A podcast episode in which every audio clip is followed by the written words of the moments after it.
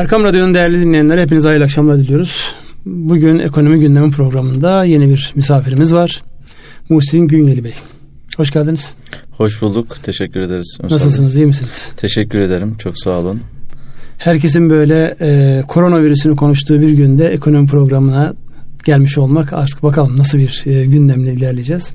Hı. Ben önce bir e, programda bir girizgah yapayım ondan sonraki süreçte inşallah beraber sohbet ederek devam edelim. Değerli dinleyenler malumunuz bugünlerde hepimizin gündemi e, ağırlıklı olarak virüsün dünyaya yayılmış olması ve onunla alakalı alınan tedbirler.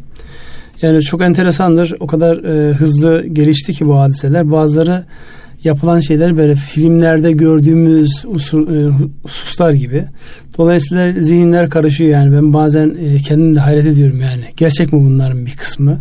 Sayılara bakıyorsunuz, olanlara bakıyorsunuz. Dolayısıyla yani ama bir realite var. Özellikle Türkiye'nin bu anlamda yapmış olduğu hem bilgilendirme noktasında hem de tedbirler noktasında ya son 2-3 güne kadar çok şükür herhangi bir vakamız evet. yoktu ama olacağı beklenen bir hadiseydi.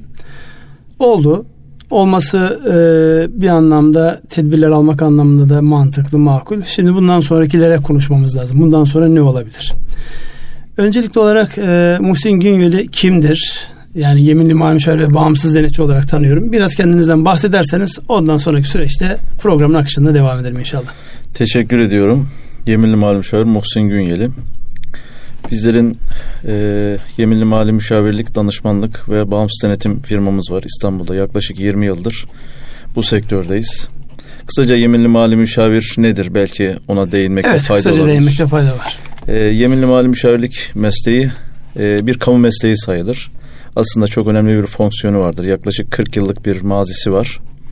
Yeminli mali müşavirler bir taraftan devletin e, vergi güvencesini sağlayan e, bir anlamda vergi noteri gibi diye bir benzetme kullanabiliriz. Hem vergilerin doğru olmasını sağlayan hem de diğer taraftan e, firmaların, kurumların e, maksimum seviyede vergi avantajını, vergi planlamasını ve vergi riskini bertaraf etmesini sağlayan çok önemli bir müessesedir.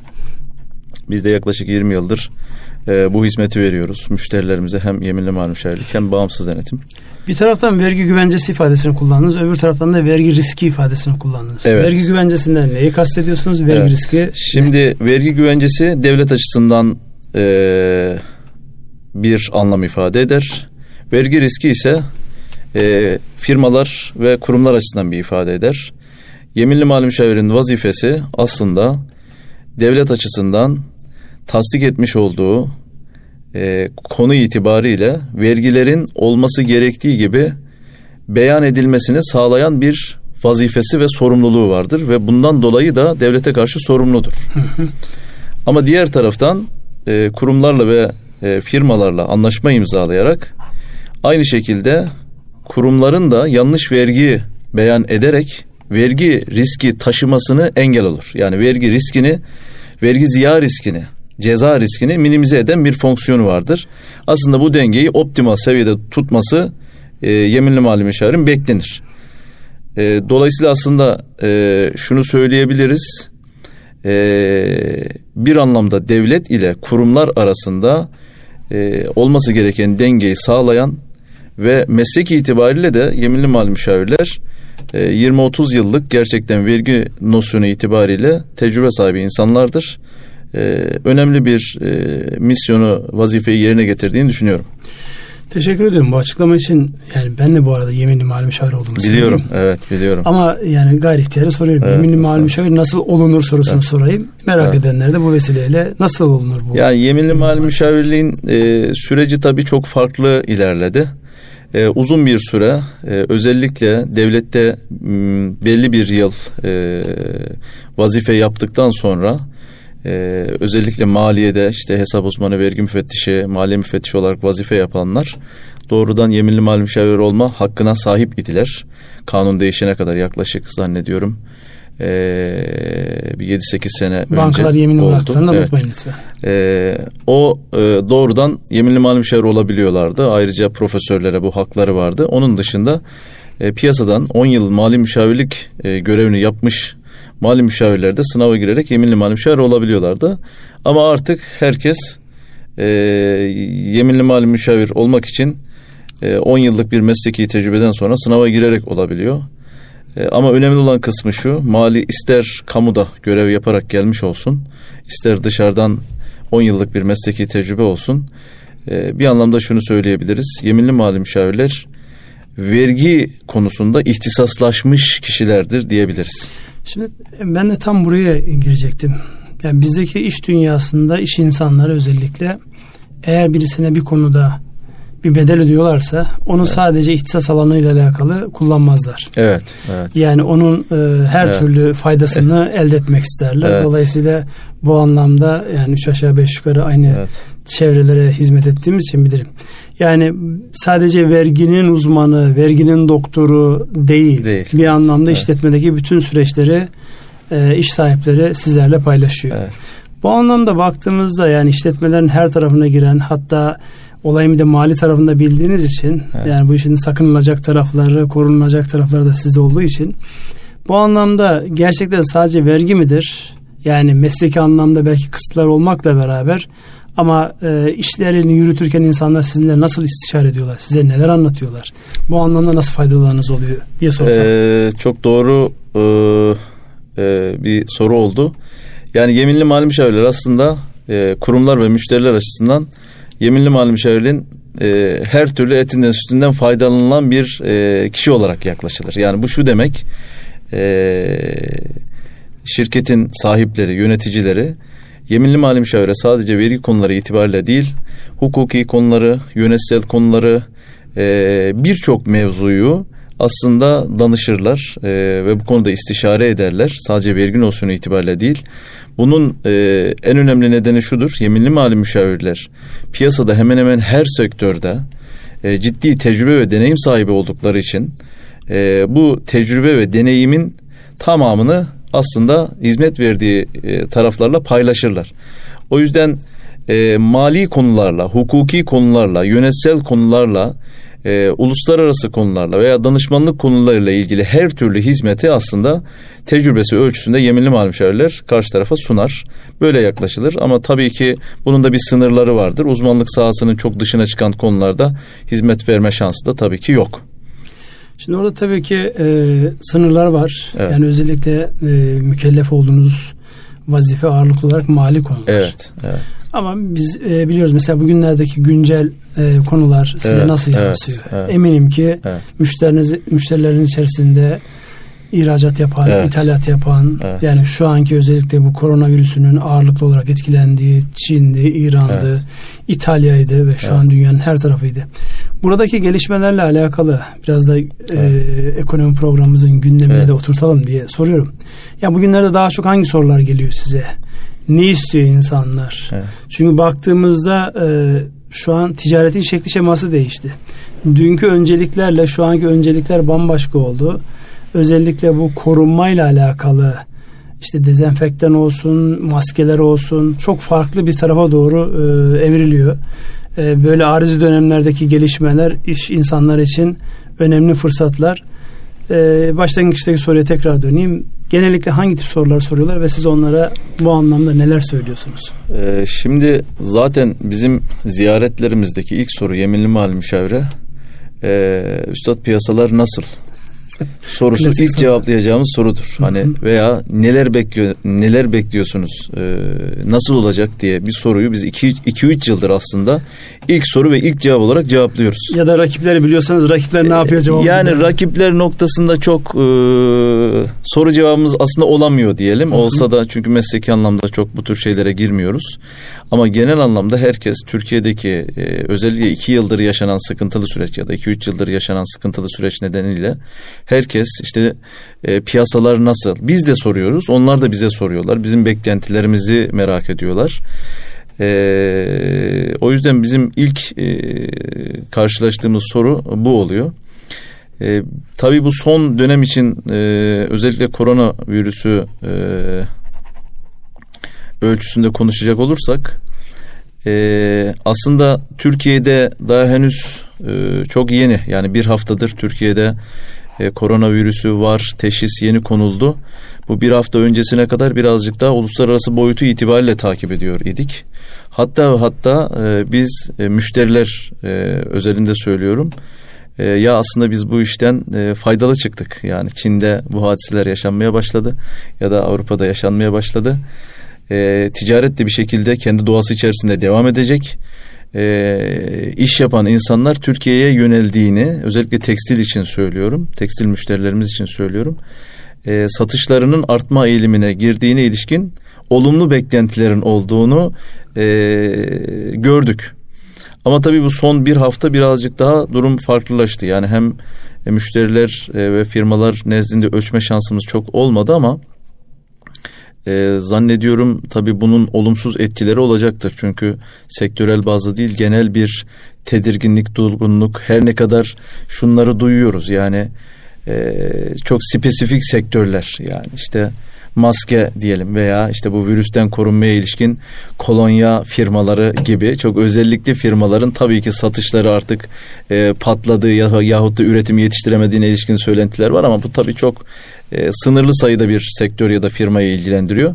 Ama genelinin e, muhtemelen e, olumsuz bir durgunluk neticesinde ya da tedirginlik neticesinde etkisinin olabileceğini düşünüyorum. Şimdi sektörel anlamda tam da ben de bu e, bu noktada onu sorayım. Sektörel anlamda sizin beklentiniz hangi sektörler etkilenir? Bir kere bu ulaşımla alakalı, ülkelerin birbirine yolcu göndermesi, yolcu kabulüyle alakalı bir kere e, uzun zamandan beri görmediğimiz ya da en azından bizim yaşımız itibariyle görmediğimiz bir şey yaşıyoruz. Şu an dünya evet. birbirine yasak koyuyor. Evet. En son Amerika'nın e, Başkan Trump'ın Avrupa'dan zorunlu olmadığı sürece evet kendi vatandaşlara da dahil olmak üzere Avrupa'dan evet. uçuşlara yasak koymuş olması İngiltere'yi hariç tutarak evet. böyle bir şey bir kere zihnen insanların çok evet. böyle alışık olmadığı dediğim gibi yani ancak filmlerde gördüğümüz bir şeyle karşı karşıyayız. Onun evet. haricinde yani Türkiye'de e, bugün itibariyle belli ülkelerdeki insanların buraya gelmesiyle alakalı sınırlamalara koydu. Evet. Kendi vatandaşlarımızın e, dönüşlerinde muhakkak bir karantina evet. sürecinin yani ona e, öz karantina ya da kendi kendine karantina dediğimiz bir mekanizma var. En ufak bir e, huylanma ya da tespitte hemen sağlık merkezlerine gidilmesi noktasında bir arzu var.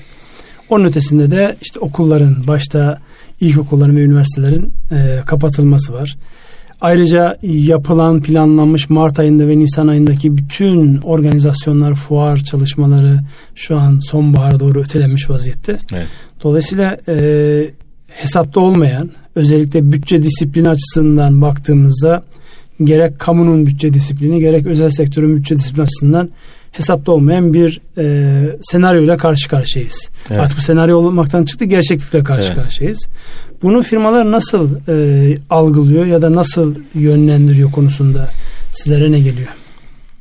Şimdi ya da hangi sektörler öncelikle etkilenecek? Onu yani e, tabii bunu kestirmek e, çok kolay bir şey değil hı hı. ama e, kanaatimce e, çok büyük bir sektörü etkileyeceği kesin. Yani belki burada hangisi etkilenecekten ziyade belki hangisi etkilenmeyebilir evet, desek daha doğru olabilir. E, zannediyorum gıda sektörüyle ilgili e, sektörler e, daha az etkilenecek veya belki pozitif yönde bir e, olumlu etkileri yaşayabilirler. Orada ham madde tedarikiyle alakalı sıkıntılar e, Tabii orada ham madde tedarikiyle ilgili sıkıntı var doğru. E, ama bir şekilde hani böyle böyle bir e, panik havasının olduğu yahut da herkesin bir anlamda e, yapacağı faaliyetleri durdurduğu işlemler ee, ama gıda ihtiyacını ortadan kaldırmayacak. Dolayısıyla hatta daha fazla stok ben şimdi etraftan e, ve hepimiz de görüyoruz, duyuyoruz. İşte marketlerin yok boşalması veyahut da e, işte stok yapmaya ilişkin ailelerin ciddi beklentileri bir haftalık, e, iki haftalık, bir aylık. E, tabii bu bir taraftan gıda e, arzının dengelenmesi ve stokçuluğun engellenmesi adına önemli bir e, risk taşıyor. E, ama öbür taraftan şimdi Türkiye'deki gıda dışındaki tüm sektörler yani az önce ifade ettiniz yapılacak her türlü organizasyonlar iptal ediliyor. Yapılacak seyahatler durduruluyor, erteleniyor. E, e, ihracat etkileniyor, ithalat etkileniyor. Yani bana göre Türkiye'deki tüm sektörler bundan bir şekilde etkilenecektir. Yani mesele aslında burada şunu konuşmak bence daha doğru olur diye düşünüyorum. Biz bu etkilenmeyi nasıl e, minimize edebiliriz ya da nasıl, Nasıl yönetebiliriz? Evet. Yani yoksa şu aşamada hangi sektör ne kadar etkilerini kestirmek mümkün değil. Hangi sektör ya da genel piyasada bunu nasıl minimize ederek yönetmemiz lazımı konuşmak lazım diye düşünüyorum. Peki burada e, diyelim şu an farklı sektörler geliyor. Özellikle mesela bu gıda ile alakalı olan tepkinin ilk anlık bir tepki olduğunu. Evet. Yani bunun insanların zaman içerisinde Evet. daha iyi yöneteceklerine inanıyorum. evet, Çünkü doğru. baktığımızda hayat devam ediyor. Bir de e, şimdi burada tabii ki hafife almayalım. Doğru. Ama abartıp da kendi kendimizi de kilitlemenin bir anlamı yok. Evet. Önce e, biz sürekli e, Mustafa Bey'e de geçmiş olsun diyoruz bu arada. E, Grif o da Evet. e, evde e, muhtemelen bizi dinliyordur şimdi.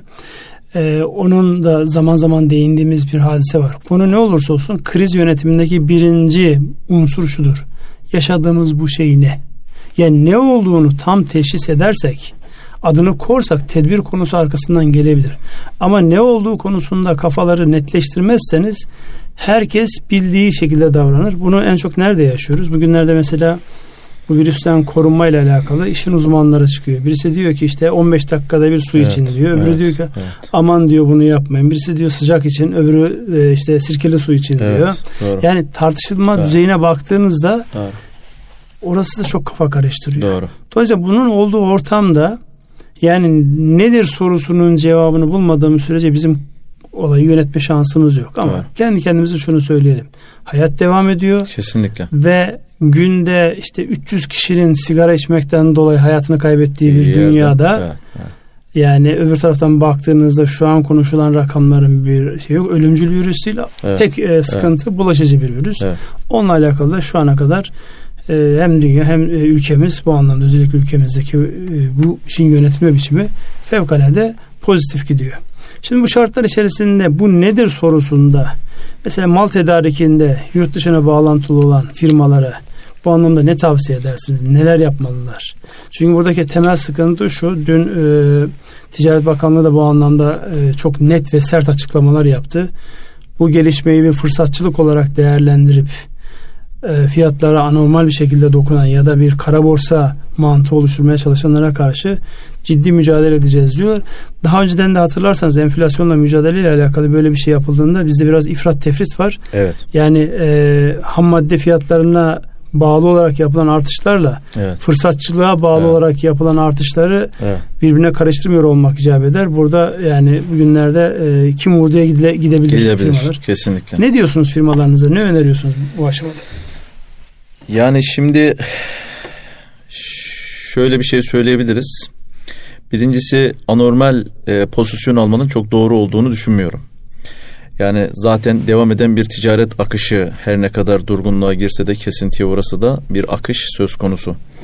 Burada e, zaten hükümet e, yapılması gerekenleri e, zannediyorum yapmaya başladılar. Yani özellikle tabii stokçuluk, kara borsa, fiyatların yükselmesi hadisesi başlı başına bir sorun aslında. Belki toplumsal bir sor- sorun, ekonomik bir sorun ama e, ekonomi yönetiminin hükümetin böyle bir şeye sıkı denetim getirip izin vermemesi kesinlikle lazım. Çünkü bunun kontrol altına alınması gerekiyor. Ama diğer taraftan ben hem firma nezdinde e, firmalar için hem de şahıslar için e, kesinlikle şunu önermek isterim. Anormal bir e, pozisyon almamalar lazım. Yani stokçuluğu kara borsaya fırsata çevirecekleri imkan verecek bir pozisyonla bir alım e, şeyine girmemek lazım. Yani yine evet bir durgunluk şurada kanaatimce hem fikiriz.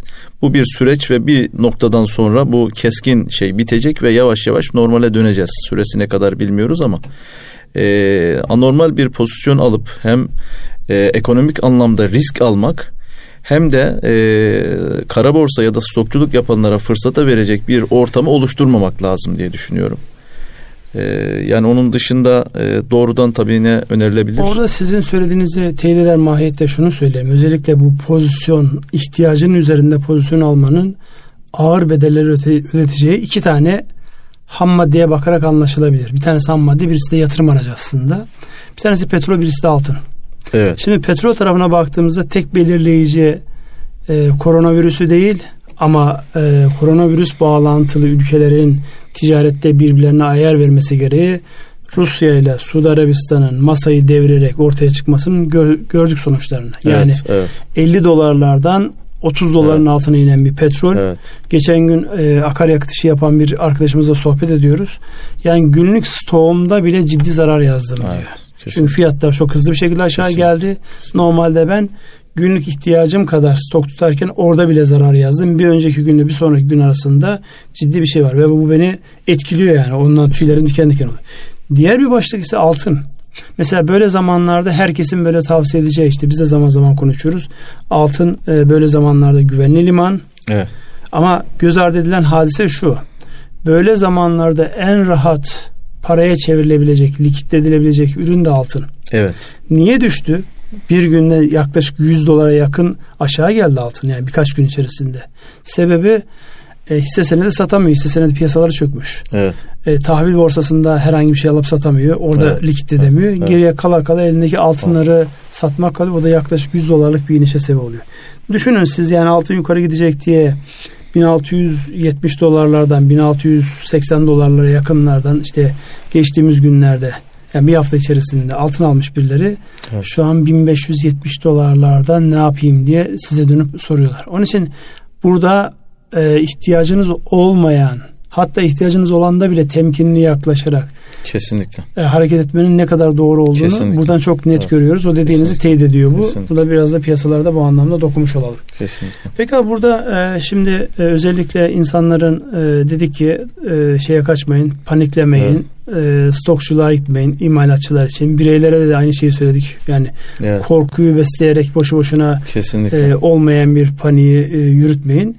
Bir taraftan da tabii böyle zamanlar o Çinlilerin sözü de onlar kendileri nasıl değerlendirebiliyor ama böyle oynaklığın yüksek olduğu zamanlar, belirsizliğin yüksek olduğu zamanlar krizin diğer anlamı da fırsat demek. Fırsat evet.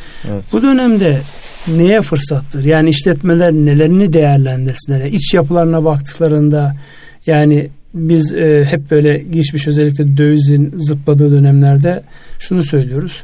Şu an işler sakinlediğinde dönün iç yapınızda neleri iyi yaptığınıza bir daha bir bakın. Evet. Neleri evet, daha iyi evet, yapacağınızı tekrar evet. gözden geçirin. Evet. Siz bu anlamda yani aklınıza gelen ya da önerdiğiniz e, firmaların yapmaları gerektiği işte maliyet yönetimi olsun, diğer işte bütçe disiplini olsun bunlarla alakalı ne söylemek istersiniz? Şimdi e, yine çok spesifik olmayacak ama e, şimdi bizde e, ne yapılmalı ne yapılması gerekir sorusunun cevabı aslında böylesi zamanlarda ortaya çıkıyor.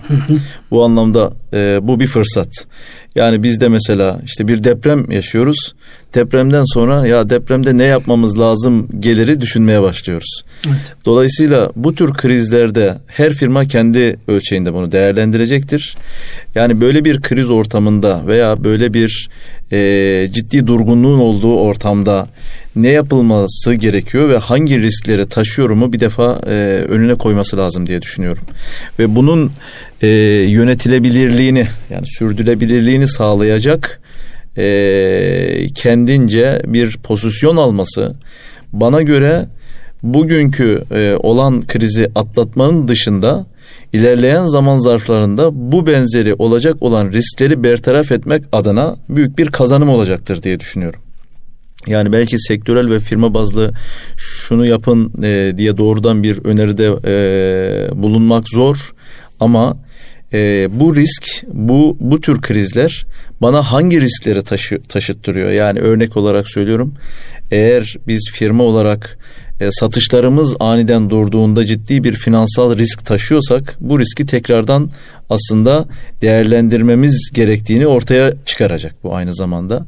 Veya işte eğer üretimimiz veya arzımızla ilgili bir problem yaşıyorsak bu risk, e, bu kriz bunu ortaya çıkaracak. Bence firmalar bunu bir değerlendirmesi gerekir ve en azından e, daha sonraki oluşacak krizlere ilişkin daha dayanıklı ve sağlam yapının oluşturulmasına e, katkı sunabilecektir diye düşünüyorum. Şimdi zamanlama itibariyle tabii bu e, korona virüs krizi kriz demeyelim çünkü kriz ifadesi ani gelip etkilerinin evet. hemen görüneceği. Evet. Bu ani gelmedi. Gösteri evet, gösteri doğru. geldi. Yani burada doğru. Çin'de başladığında ya daha önceki işte SARS gibi, MERS Evet, gibi Evet.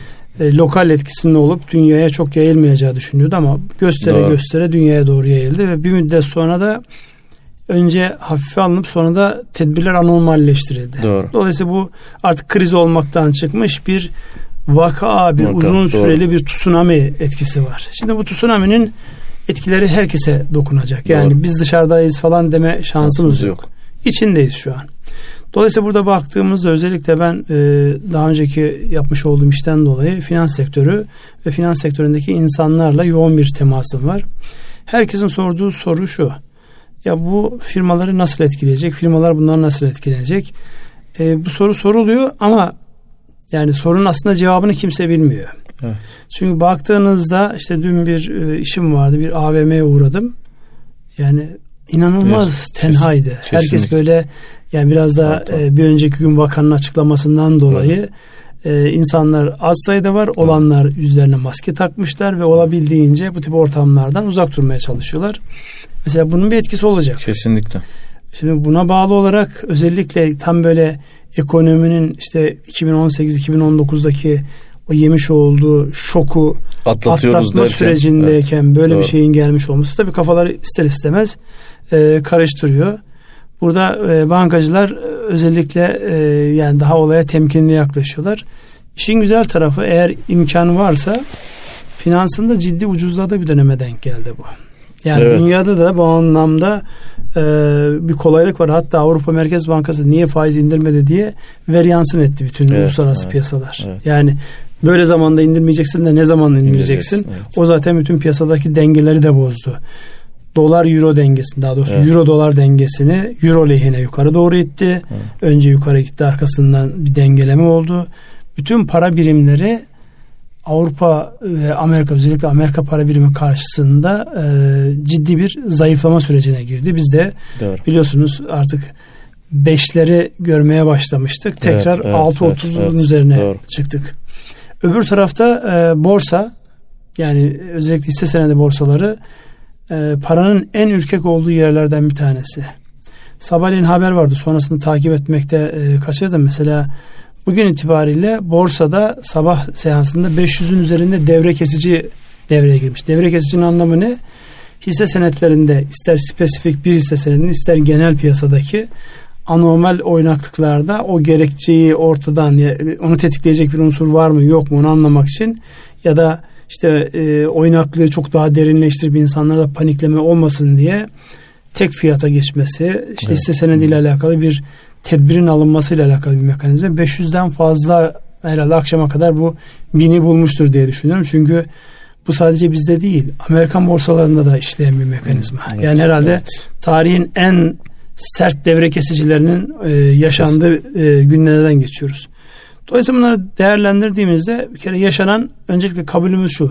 Sadece bize ait bir problem değil. Değil, evet. Sadece biz yaşamıyoruz. Doğru. Dolayısıyla sadece biz yaşamadığımız için yani dünya bizim üzerimize geliyormuş hissini bir kere bir kenara bırakmamız icap eder. Doğru. Herkese gelen hadise. Burada sadece tedbirli olması gereken gerçek bilgiye dayanmayan, Doğru. gerçek veriye dayanmayan söylentilere, adımlara gitmemek icap Evet. eder. Çünkü dün yine e, talihsiz bir şey oldu. 6.30'un üzerine çıkınca birileri gitmiş döviz almış. Şimdi de sabahleyin arıyor biraz aşağı doğru gelince e ne yapacağız? Biz yüksek fiyattan panikledik. Şeyimiz transferimiz vardı. Döviz aldık. Ne yapalım? Hep söylediğimiz şu. Ani hareketlerden kaçının. Taahhüdünüz Kesinlikle. ne zamandı? Taahhüdünüz diyor önümüzdeki haftaydı. Peki bugün niye aldınız? Evet, işte piyasa konuştu. 7'nin Evet. üzerine gidecek Evet, dolar evet, Türk lirası. Evet. dolayısıyla buralarda yani sizin de kendi deneyimlerinizden gözlemlerinizden e, ne söylemek istersiniz insanlara bu ani hareketler noktasında? Neler yapsınlar? Burada sohbet ediyoruz ama Ben buradaki önce, şey değil. öncelikle şöyle e, aslında e, 2011'den 2012'den sonra biz Türkiye olarak birçok kriz atlattık. E, bazılarını biraz hafif atlattık, bazıları biraz daha derin oldu. E, Sayın Cumhurbaşkanımızın güzel bir ifadesi var idi. Kriz bizi teğet geçti. 2008 krizi. için. 2008 krizi için söylüyorum. Şimdi burada e, gerçek nedir? Tüm dünyayı etkileyen bir e, vaka ile karşı karşıyayız. Evet. Benim şahsi kanaatim bu krizi psikolojik anlamda kim daha sakin ya da kim daha e, iyi yönetirse bu krizi en iyi e, en kazançlı çıkacak olan veya en az zararla çıkacak olan e, o ülke olacaktır diye düşünüyorum. Burada aslında bizim hükümetimiz e, genel olarak bu psikolojiyi aslında iyi yönetiyor. Yani bu panik havasının oluşmasını engelleyip doğru bilginin e, ulaşmasını sağlayıp yanlış bilgileri de en önemlisi yanlış bilgilerin bertaraf edilmesi lazım. Yani paniğe neden olacak olan ya da yanlış bilgiyle yanlış pozisyon alınmasına neden olacak olan hadiseleri bertaraf etme vazifesi bir anlamda hükümetin ve e, kriz yönetim masasınındır. Az önce ifade ettiniz mesela e, devre kesici e, borsada devreye girdiğini bu aslında nedir? Anormal hareketi engelleyecek ve e, anormal kayıp ya da kazançların oluşmasına engel olmak. Bu devre kesiciler aslında birçok yerde devreye girebilir. Dövizde devreye girebilir, başka yerde devreye girebilir. E, o yüzden e, burada yapmamız gereken e, bana göre e, bu teğet geçmesini sağlayacak e, olgunluğu gösterebilmek. Yani kri, kritik cümle belki kritik kelime şu olacaktır. Anormal pozisyon ya da anormal tepki göstermeyelim. Ve biz bu krizi ne kadar ne kadar panik havası e, ne kadar dayanıklı olabilirsek o kadar kolay atlatacağız diye düşünüyorum. Şimdi virüsten bahsediyoruz mesela. Virüs aslında nedir? Yani virüs kimi öldürür ya da kimi yener ya da kimi yenemez. Kim dayanıklıysa onu yenemez. Kim dayanıksızsa virüse mağlup olur. Aslında bu tüm ekonomi ve tüm toplumsal yapı için ben geçerli olduğunu düşünüyorum. Eğer biz dayanıklı olabilirsek bütün hareketlerimizle ve tepkimizle bu krizin bizi teğet geçirebilecek olgunluğa sahip bir ülke olabiliriz diye düşünüyorum. Burada küçük bir ara vereceğiz. E, aradan sonra e, kaldığımız yerden ve başka gündem maddeleriyle beraber devam edeceğiz inşallah. Erkam Radyo'nun değerli dinleyenler kısa bir aradan sonra tekrar karşınızda olacağız. Erkam Radyo'nun değerli dinleyenleri ekonomi gündemi programıyla bugün e, konuğumuz Muhsin Günyeli Bey. Onunla beraber değerlendirmeler yapıyoruz. Malum bütün dünyanın gündemi ne kadar uzakta durmaya çalışsak da koronavirüs ve etkisi onun piyasalara olan yansımalarını konuşuyoruz. E, Birçok şeyi gölgede bıraktı bu gelişme. Dolayısıyla bizim de bütün konuşmalarımız özellikle para piyasalarında, sermaye piyasalarında, mal piyasalarında ne yaparsak yapalım virüs ve onun etkilerini konuşmak zorundayız. Çünkü gündemde ağırlık olarak konuşulan bunlar. Şimdi hafta içerisinde yayınlanmış bazı istatistikler var. Onlar aslında şu saatte girmenin çok fazla bir anlamı yok. Çünkü o geçmişle alakalı bir data. Halbuki insanlar bugünü ve geleceği konuşmak istiyor. Şimdi burada baktığımızda mesela e, bakıyorum şöyle gün içerisinde e, düşen haberlere dünkü e, şeye baktığımızda Amerikan borsası 1987'den beri ilk defa bu kadar büyük bir düşüş yaşamış. Amerikan borsası için zaten söylenen şöyle bir şey vardı. Bir acaba köpük var mı? Burada bir şişkinlik var mı? Nasıl gider falan deniyordu. Fakat o konu hiç konuşulmadan işte bu gelişmelerle beraber yani 2008'deki yaşanan e, Lehman Brothers hadisesini evet. bile geçmiş vaziyette bu. Dolayısıyla daha sert düşüşler oluyor. Çünkü bu sert düşüşlerin olmasındaki temel unsurlardan bir tanesi özellikle bu algoritmik işlem dediğimiz yani insanların değil de yazılımların devreye girdiği ve onların hazırlamış oldukları senaryoların devreye girdiği için evet. volümler çok derin ve hızlı oluyor. Yani birden işte bir e, yatırım e, fonu daha önceden yazılmış bir senaryoya göre işte piyasalarda yüzde üçlük bir düşüş görürsen ne var ne yok sat diye bir komut vermişse sistemine o otomatik olarak devreye giriyor. Fiyat gözetmeksizin satmaya başlıyor. O bir başkasını tetikliyor. Dolayısıyla evet. piyasaları bir günde yüzde ondan fazla aşağı gelmesine sebep olan unsurlardan bir tanesi de olayda e, duygular olan insanların değil daha duygusuz yaklaşan, senaryo üzerinden yaklaşan algoritmik işlemlerin, makinaların, yapay zekaların devreye girmiş olmasıdır. E, halbuki insan olsa insan şöyle bir tepki verir. Ya burası düştü artık buradan alınır diye tepki verir. Ama daha önceden belirlenmiş senaryolar gereği hepsi birbirini tetiklediği için şu an e, peş peşe devriliyor. Domino taşı etkisiyle peş peşe devriliyor. Şu an baktığımda düne göre bazı e, mal piyasalarında bazı ürünlerde bir yukarıya doğru dönüş var ama evet. kayıpla karşılaştırdığınız an, anlamda hiçbir dönüş yok. yok. Yani e, mesela altın dünkü o sert düşüşünden sonra bugün biraz yukarı doğru bir e, adım atmış vaziyette. Fakat dünkü ve önceki günkü o sert düşüşleri telafi etmekten şu an henüz daha çok uzaktalar. Bu çerçevede değerlendirdiğimizde önümüzdeki günlerde işte hepimiz müşterilerimize gideceğiz, onlarla konuşacağız. Birinci gündem maddesi olarak genel anlamda baktığımızda onları yani hasar tespiti mi yapmak istersiniz? Yoksa bu etkinin daha ne kadar e, devam edeceğiyle alakalı insanlarla konuşmak istersiniz? Yani onların tabii gelecek olan sorular da var da siz neyi merak edersiniz e, müşterilerinizle bugünlerde? Yani e, zannediyorum kısa vadede bir hasar tespiti yapmanın bile çok e, kolay olduğunu düşünmüyorum. Yani e, bir hafta şimdi mesela dün e, bakanın e, açıklamalarıyla işte okullar bir hafta zannediyorum e, tatil edildi. Ondan sonra bir dönem yine uzaktan eğitim e, söz konusu.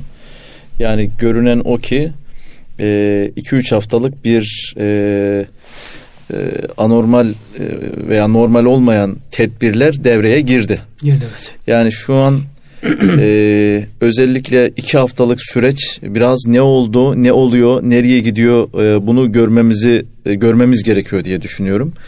E, o yüzden e, şu anda kısa vadede hasar nedir'i tespit etmek çok zor. Çünkü e, az önce ifade ettiğiniz Amerika'ya bu işin etkisi ekonomik anlamda ve tedbirler anlamda etkisini bilmiyoruz. Ya da Avrupa'ya etkisi e, nereye evriliyor, nereye gidiyor bilmiyoruz. E, bütün bunlar Türkiye'yi ve bizim firmalarımızı doğrudan etkiliyor. Yani hangi ülkeyle bizim ticari münasebetimiz var ise o ülkeye olan etki bizi doğrudan etkileyecek. O yüzden hem biraz Avrupa piyasalarında işte Amerika'da e, etki nereye doğru gidiyor, kontrol durumu nedir e, görmek lazım. O yüzden enkazı bence sonucu konuşmak için çok erken. Ondan daha ziyade e, e, neler yapılmalı yahut da bu süreci ne kadar daha sürer muhtemelen konuşacağız diye düşünüyorum. Onlar soracaklardır çünkü nasıl ki döviz nereye evrilecek diye size bize soruyorlarsa e, şimdi diyeceklerdir ki ya ne kadar daha bu devam eder ya da neler yapılacak. Şimdi e, tabii ekonomik olarak yahut da hükümet e, belli sektörel itibariyle neler yapılması gerektiğini için karar verildi ama zannediyorum birazcık daha topyekün e, ve genel e, politikalarda virüsün etkilerini ortadan kaldırılacak neler e, yapılacağına ilişkin muhtemelen bir takım tedbirler daha almaya devam edecek diye düşünüyorum. Yani dövize e, ilişkin de alınabilir, başka sektörlere ilişkin de alınabilir. Bunları bir görmemiz ve beklememiz lazım. E, yani umuyorum yani bir iki haftalık süreç içerisinde en azından bu şiddetin e, nerede duracağını, nereye evrileceğini ya da hükümet politikalarının olumlu etkilerin, tedbirlerin olumlu etkilerini nasıl e, bir sonuç verdiğini görürsek 2-3 hafta sonra daha sanki sağlıklı bir analiz yapabiliriz gibi geliyor. Şimdi burada tabii e, göstergeleri doğru okumak icap eder. Şimdi bu ilk e, virüs gündeme geldiğinde Amerika e, Mustafa abi olsaydı senin adamın diye cümleye başlayarak Trump'ı her söylediğini Mustafa abinin adamı diye ben e, bir şekilde ifade ediyordum. Biraz da latife olsun diye. Evet. Şimdi Trump'ın konuşmalarına baktığımızda ilk e, hatta ilk değil de ortalarda bir yerde şunu söyledi ya Amerika'da her yıl gripten işte 40 bin kişi ölüyor. Ya şu ana kadar toplamda 100, 110 bin kişi de görüldü. İşte topu topu ölen insan sayısı da 4 bin. Evet. İşte ne olur ki falan gibi böyle yani elinizi yüzünüzü yıkayın. Çok da evet. bu işe takılmayından. Evet. Şu an Amerika'daki bütün spor karşılaşmaları iptal, evet. okullar evet. uzaktan eğitime evet. geçti, şirketler bütün elemanlarını gönderiyor evlerine. Şimdi bu anlamda baktığınızda bir dakika ne oluyor diyorsunuz. Öbür taraftan da aynı Amerika şunu yapıyor. Çin hizaya girdi. Bu konuda e, tedbirsiz davranan Avrupa'da hizaya girecek diyor. Ve bunun biraz daha zaman alacağıyla alakalı işareti şurada veriyor diğer ekonomilerde ya da diğer siyasi hareketlerde görmediğimiz Amerikan ekonomisi bu anlamda daha açık işliyor şey. Senato'dan 50 milyar dolarlık ilave bütçe talep ediyor. Hasarın bu anlamda e, telafi edilmesi açısından. Şimdi baktığımızda e, yani dün işte ne olacak bu sıradan bir grip diyen e, Amerika'nın bugün işte e, Avrupa'da hizaya girecek tedbirsiz davrandılar gereken önlemleri almadılar deyip önce uçuşları kapatmış olması arkasından bunun kendi ekonomilerine olacak muhtemel e, olumsuz etkilerini gidermek için e, kamunun harcayacağı rakam olarak 50 milyar dolarlık bir bütçe istiyor olması bu sürecin biraz daha uzun süreceğiyle alakalı bize bir şeyler söylüyor. Doğru. Bizim hükümetimiz de aslında farklı bir şey yapmıyor. Bizim hükümetimiz de diyor ki kardeş üniversiteler 3 hafta öteledik. Doğru. E, iki okullar önce bir hafta sonra uzaktan eğitim bir hafta daha. Doğru. Ana sınıflarını ikinci bir talimata kadar kreş ve ana okullarını tatil ettik. Dolayısıyla sürecin daha uzun olacağı. Çünkü arada Doğru. bir yerde e, geri dönüşü olmayan bir şeyi yaşamaktansa tedbir almak. Doğru. Mesela üniversite öğrencilerinin İstanbul'dan ya da büyük şehirlerden memleketlerine dönüyor olması Doğru. bir kere o popülasyonun birbirini etkilemesi ve işte e, daha yoğun olacak olan ulaşım e, araçlarını daha seyrekleşmesi, evet. etkileşimin nispeten az olması bu anlamda olumlu tedbirler olacak. Şimdi bunları yan yana koyduğumuzda süreç biraz uzun olacak. Şimdi uzun olacak süreçte bir şey daha e, var burada. Yine Amerika'nın yapmış olduğu açıklamadan hareketle gidiyoruz. Ya tamam uçuşlara falan yasakladık ama ticari hayat devam edecek. Yani Avrupa ile ticaretimizde herhangi bir problem yok. Almaya satmaya devam edeceğiz. İnsanlar evine gönderiyorsunuz çalışsın diye. Ama ticaret devam etsin diyorsunuz. Evet. Nasıl sorusunun Nasıl, cevabını evet. herhalde kendilerince vermişlerdir. Tamam bu şartlarda bizim mesela insanlarımız sizin müşterilerinizden bu şekilde böyle evinden çalışacak henüz daha teknolojik anlamda o kadar büyük şirketlerimiz yok ama e, var mıdır? Olur mu? Bu tedbirler uygulanır mı? Yani bu anlamda neler söylersiniz? Bence aslında e, ilk bölümde sormuş ol, söylemiş olduğunuz e, krizin aynı zamanda bir taraf için fırsat e, kısmını nasıl değerlendirmeliyiz ya da nasıl görmeliyiz sorusunu e, ben tekrar dönmek istiyorum. Şimdi teknolojinin geldiği bir seviye var. Her ne kadar dünyadaki seviyenin biz biraz gerisinde de olsak e, şartlar e, bizi buraya doğru zorluyor. Yani şimdi bu ne demek? E, daha somutlaştırırsak, şimdi mesela uzaktan eğitim dediğimiz sisteme e, bu kriz yokken çeşitli üniversiteler ya da çeşitli okullar çok sınırlı sayıda yapıyor idi. Şimdi bu kriz ile milli eğitim tarafından alınmış genel bir uzaktan eğitimi konuşur olduk. Tabii bu uzaktan eğitim teknolojik anlamda nasıl yapılacak ve biz altyapı olarak buna müsait miyiz ee, sorusu artı demek ki artık şunu ülke olarak veya genel olarak yakalamamız gerekiyor ki teknolojik imkanları tüm e, sektörlerde ve durumlarda daha fazla nasıl hayata geçiririzi aslında krizi fırsata çevirmek anlamında sorgulamamız lazım diye düşünüyorum. Veya işte bizdeki e, internetten alışveriş alışkanlığı veya firmaların internetten alışverişe e, geçişi e, daha henüz çok yaygın ve genel bir uygulama olmadı. Yani çeşitli kanuni altyapılar var, çeşitli firmalar e, yapıyor ama mesela şimdi bizim çeşitli müşterilerimiz var. E, internet üzerinden elektronik altyapısı olup satışını yapan e, uluslararası ihracat yapan firmalar var. Yani Suriye'ye, Mısır'a veya e, Suriye değil işte diğer ülkelere satış yapan firmalar var. Şimdi bu kriz siz yolcu alışverişi, e, yolcu gidiş gelişi yasak da olsa e, firmalar uzaktan elektronik anlamda ticaretini yapıp ülkelerine mal e, ihracatını, ithalatını yapabilir. O yüzden e, bence şu ortamda e, birincisi e, internet ve teknolojik imkanları hazır olanlar e, daha faydalı, daha e, fırsat anlamında olumlu bir sonuç elde edeceklerdir. Olmayanlar için ben gerçekten herkesin böyle bir ortamda ya da benzer bir durumda bu teknolojik durumları daha fazla hayata intibak nasıl kurumlarımıza intibak ettirebiliriz'i daha hızlı düşünmeleri gerektiğini düşünüyorum. Burada tabii e, göz ardı etmememiz gereken bir hadise var. Özellikle Çin'de başladığında Çin'de alınan, Çin'den alınan parası ödenmiş. Evet. Bizim limanlarımıza, gümrüklerimize evet. gelmiş malların içeriye sokulmasında bürokrasinin göstermiş olduğu bir böyle ayak evet. sürümü hadisesi evet. var. Yani evet. tamam tedbirli olmak iyi ama öbür taraftan da hayatı durduracak e, adımlardan da uzak durmak icap eder. Diğer bir şey geçenlerde bir iş adamları derneğinde konuşurken e, özellikle bu dış ticaretin gelişmesiyle alakalı olan ekibin bir e, serzenişi vardı. Bu sadece o iş adamlarının değil Türkiye e, İhracatçılar Meclisi'nin de onların da gördüğü bir hadise. Bizim ihracatımız ağırlıklı olarak ithalata dayalı bir ihracat. Evet. Dolayısıyla e, ithalatımızı önünü kestiğimizde evet belki virüsten korunma anlamında işte metal üzerinde 12 saat, kumaş üzerinde 6 saat gibi böyle henüz daha bilimsel anlamda net ispatlanmamış şeyler olmakla beraber bir şeyi göz ardı ediyoruz. Kendi e, imkanlarımızın önünü kesiyoruz. Kesiyor. Dolayısıyla ilk defa geçenlerde e, yine aynı iş adamlarından birisinden duymuştum. İlk defa Kapıkule'de tersine kuyruk var. Eskiden bizim buradan çıkışlarda özellikle e, Bulgaristan'dan e, sınırlamalar olurdu. İşlemler yavaş yürürdü ve uzun işte tırlar konvoyu oluşuyordu. Şimdi tam tersi oluşuyor. Bulgaristan'dan evet, bu tarafa doğru uzun tır konvoylar oluşuyor. Dolayısıyla buralarda e, tedbirli olmak lazım. Yani evet. akıllı da olmak lazım. Evet, Sadece evet. tedbir alayım derken o sizin söylemiş olduğunuz fırsatı olumsuza çevirmek. Bu fiziki mal tabii, hareketi. Tabii, tabii. Yani şimdi e, söylediğiniz çok doğru. E, orada güzel bir tespitiniz var.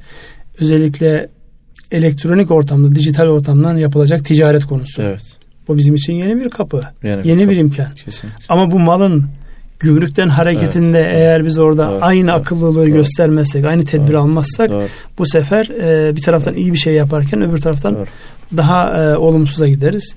Eğitim konusunda da ben şuna inanıyorum. Bizim mühendislik yeteneklerimiz çok iyi. Evet. Yani ülke olarak biraz da girişimciliğin canlı kalabildiği en önemli unsurlardan bir tanesi mühendislik eğitimi alan genç insanlarımız onların bu yeteneklerinin bu dönemde çok farklı e, imkanlara el vereceğini görüyorum. Sadece bilgisayar üzerinden oynanan oyunlarda değil, evet. ticarette Doğru. farklı şeylerden değerlendirme noktasında da bu mühendislik becerilerinin bu dönemde işe yarayacağına ben inanıyorum. Kesinlikle. Bununla alakalı da şu an zaten e, öyle bir enteresan dönemdeyiz ki bir taraftan parası olup yeni iş arayışlar içerisinde bulunan insanlar var. Doğru. Bunlar koca koca holdingler de bunun içerisinde. Evet. Yani daha önceden farklı şekillerde bir sermaye oluşturmuş gruplar da var. Bir taraftan da geliştirmiş olduğu işleri ticarileştirecek, onunla bir ticari ürüne dönüştürecek arayış içerisinde olan genç insanlar var. İşte bu dönem yani her ne kadar yüz yüze görüşmeyi biraz engellemiş olsak dahi en azından dijital ortamdaki bu görüşmeleri de hızlandırmamız icap eder. Doğru. Çünkü bu dönem farklı doğru, açılımları da sağlayabilir. Doğru. Katılıyorum. Şimdi e, bir taraftan sizinle konuşurken öbür taraftan ben gözüm hala piyasalarda ne oluyor ne bitiyor işte e, evet. batı piyasalar açıldı.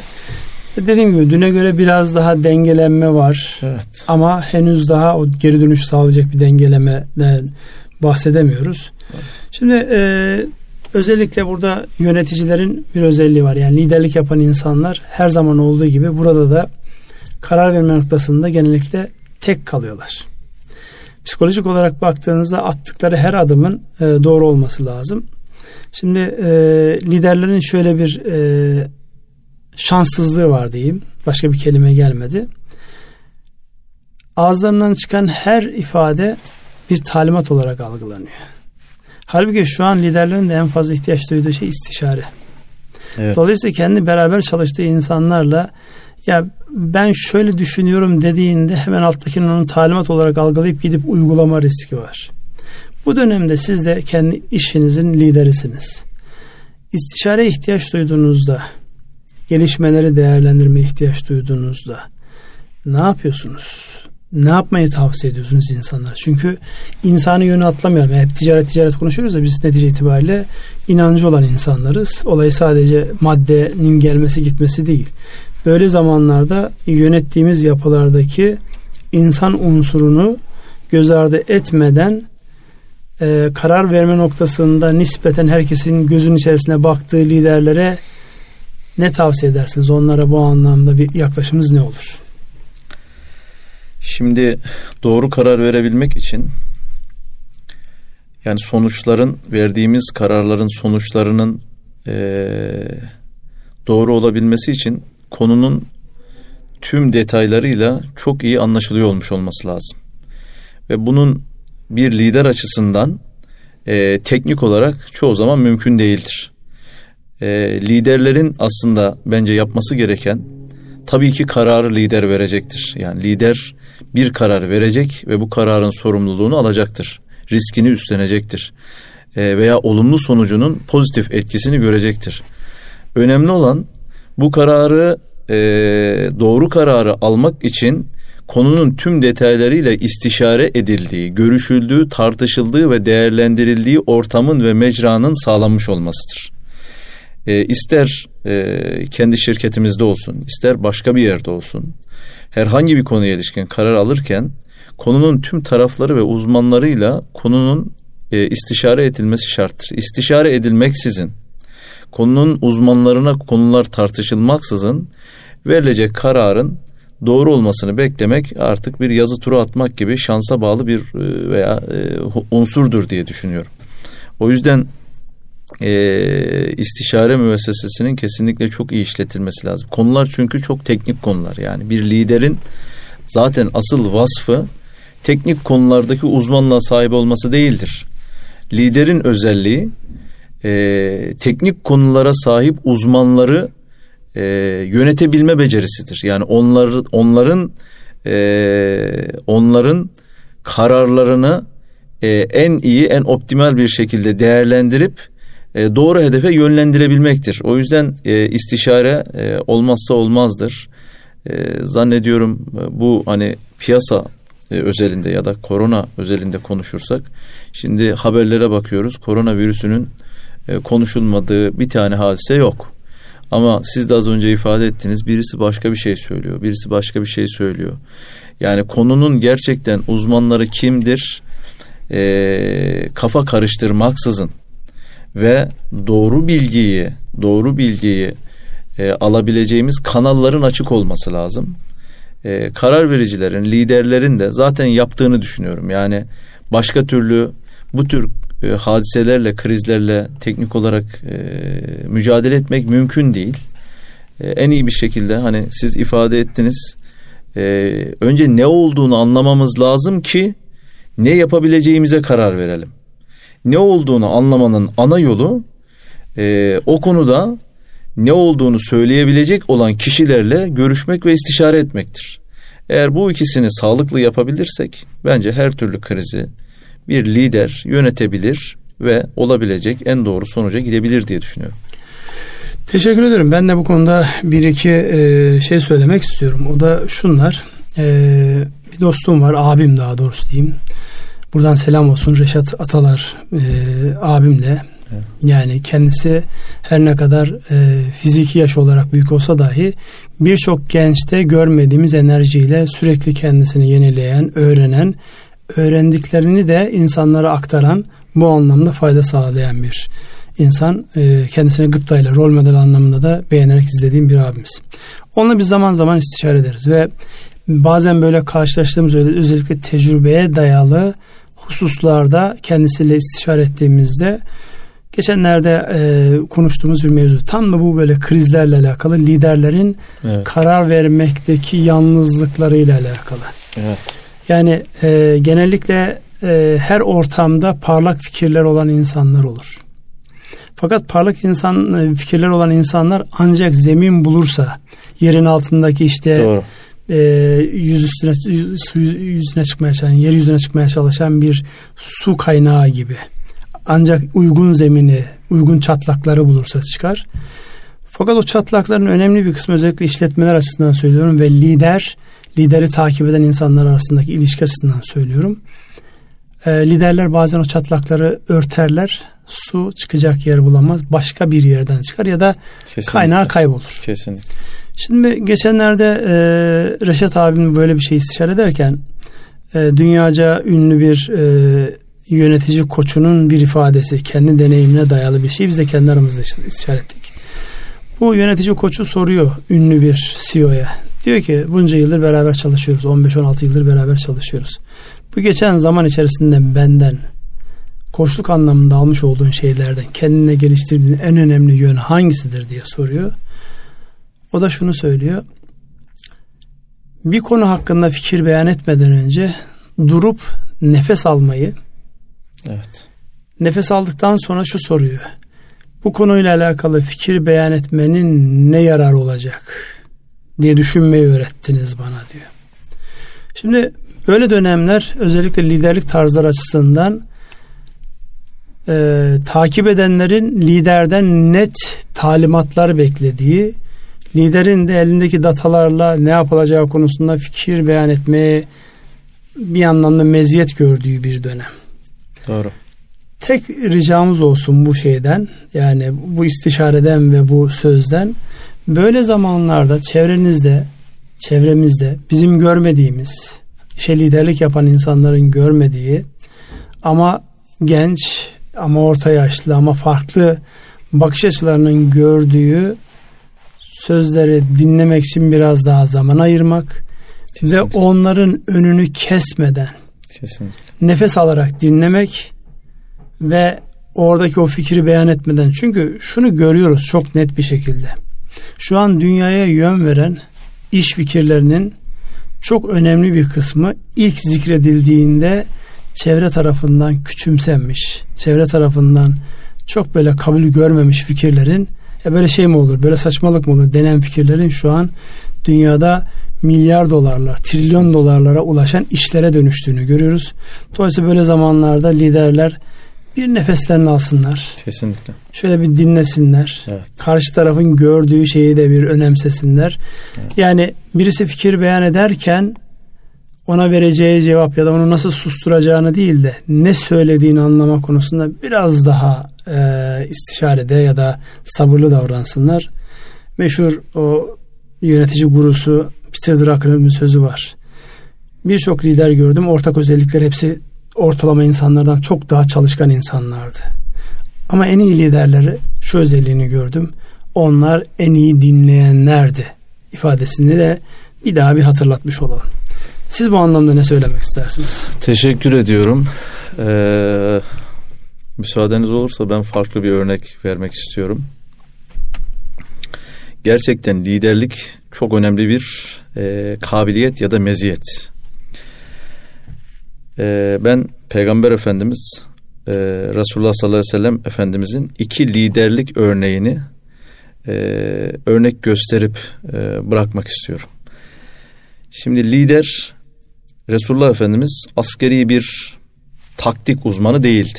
Yani müthiş bir komutan kabiliyet öyle bir şeyi yoktu.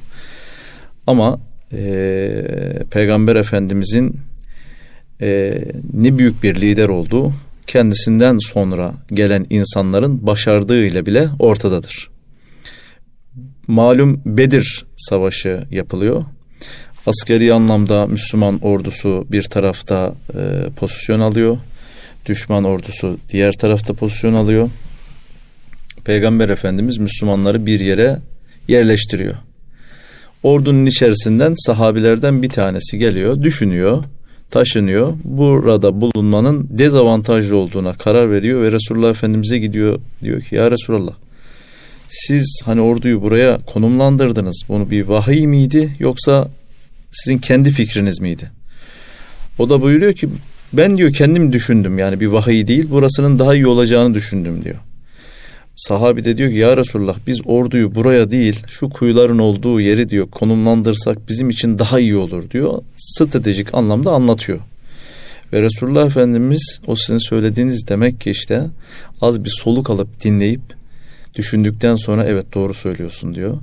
Ve ordunun konumunu o sahabinin söylediği yere getiriyor.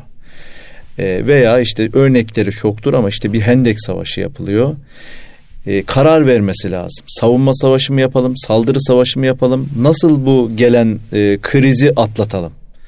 Ve ordunun içerisindeki işte meşhur sahabi Selman-ı Farisi daha evvelki tecrübesine dayanarak şehir savunmasının olduğunu askeri anlamda bildiğinden geliyor. Diyor ki ya Resulallah biz eskiden böyle böyle bir şey yapardık. Eğer bunu yaparsak şehri savunuruz diyor. Dolayısıyla bu, bu iki örnekten de görüyoruz ki hem lider açısından benim önemsediğim iki konu vardır. Bir, liderin sizin söylemiş olduğunuz kesinlikle en iyi dinleyici olarak dinleyip, anlayıp o kısmı kendisine bırakması gerekiyor. İki, onunla birlikte bulan bulunan insanların yani istişare edebileceği halkanın da e, bir şekilde bir kanal ve bir yol bulup olması gereken fikirlerini liderle de buluşturması gerekiyor. Bu iki kanal açıksa bence buradan çok harika sonuçlar çıkar diye düşünüyorum.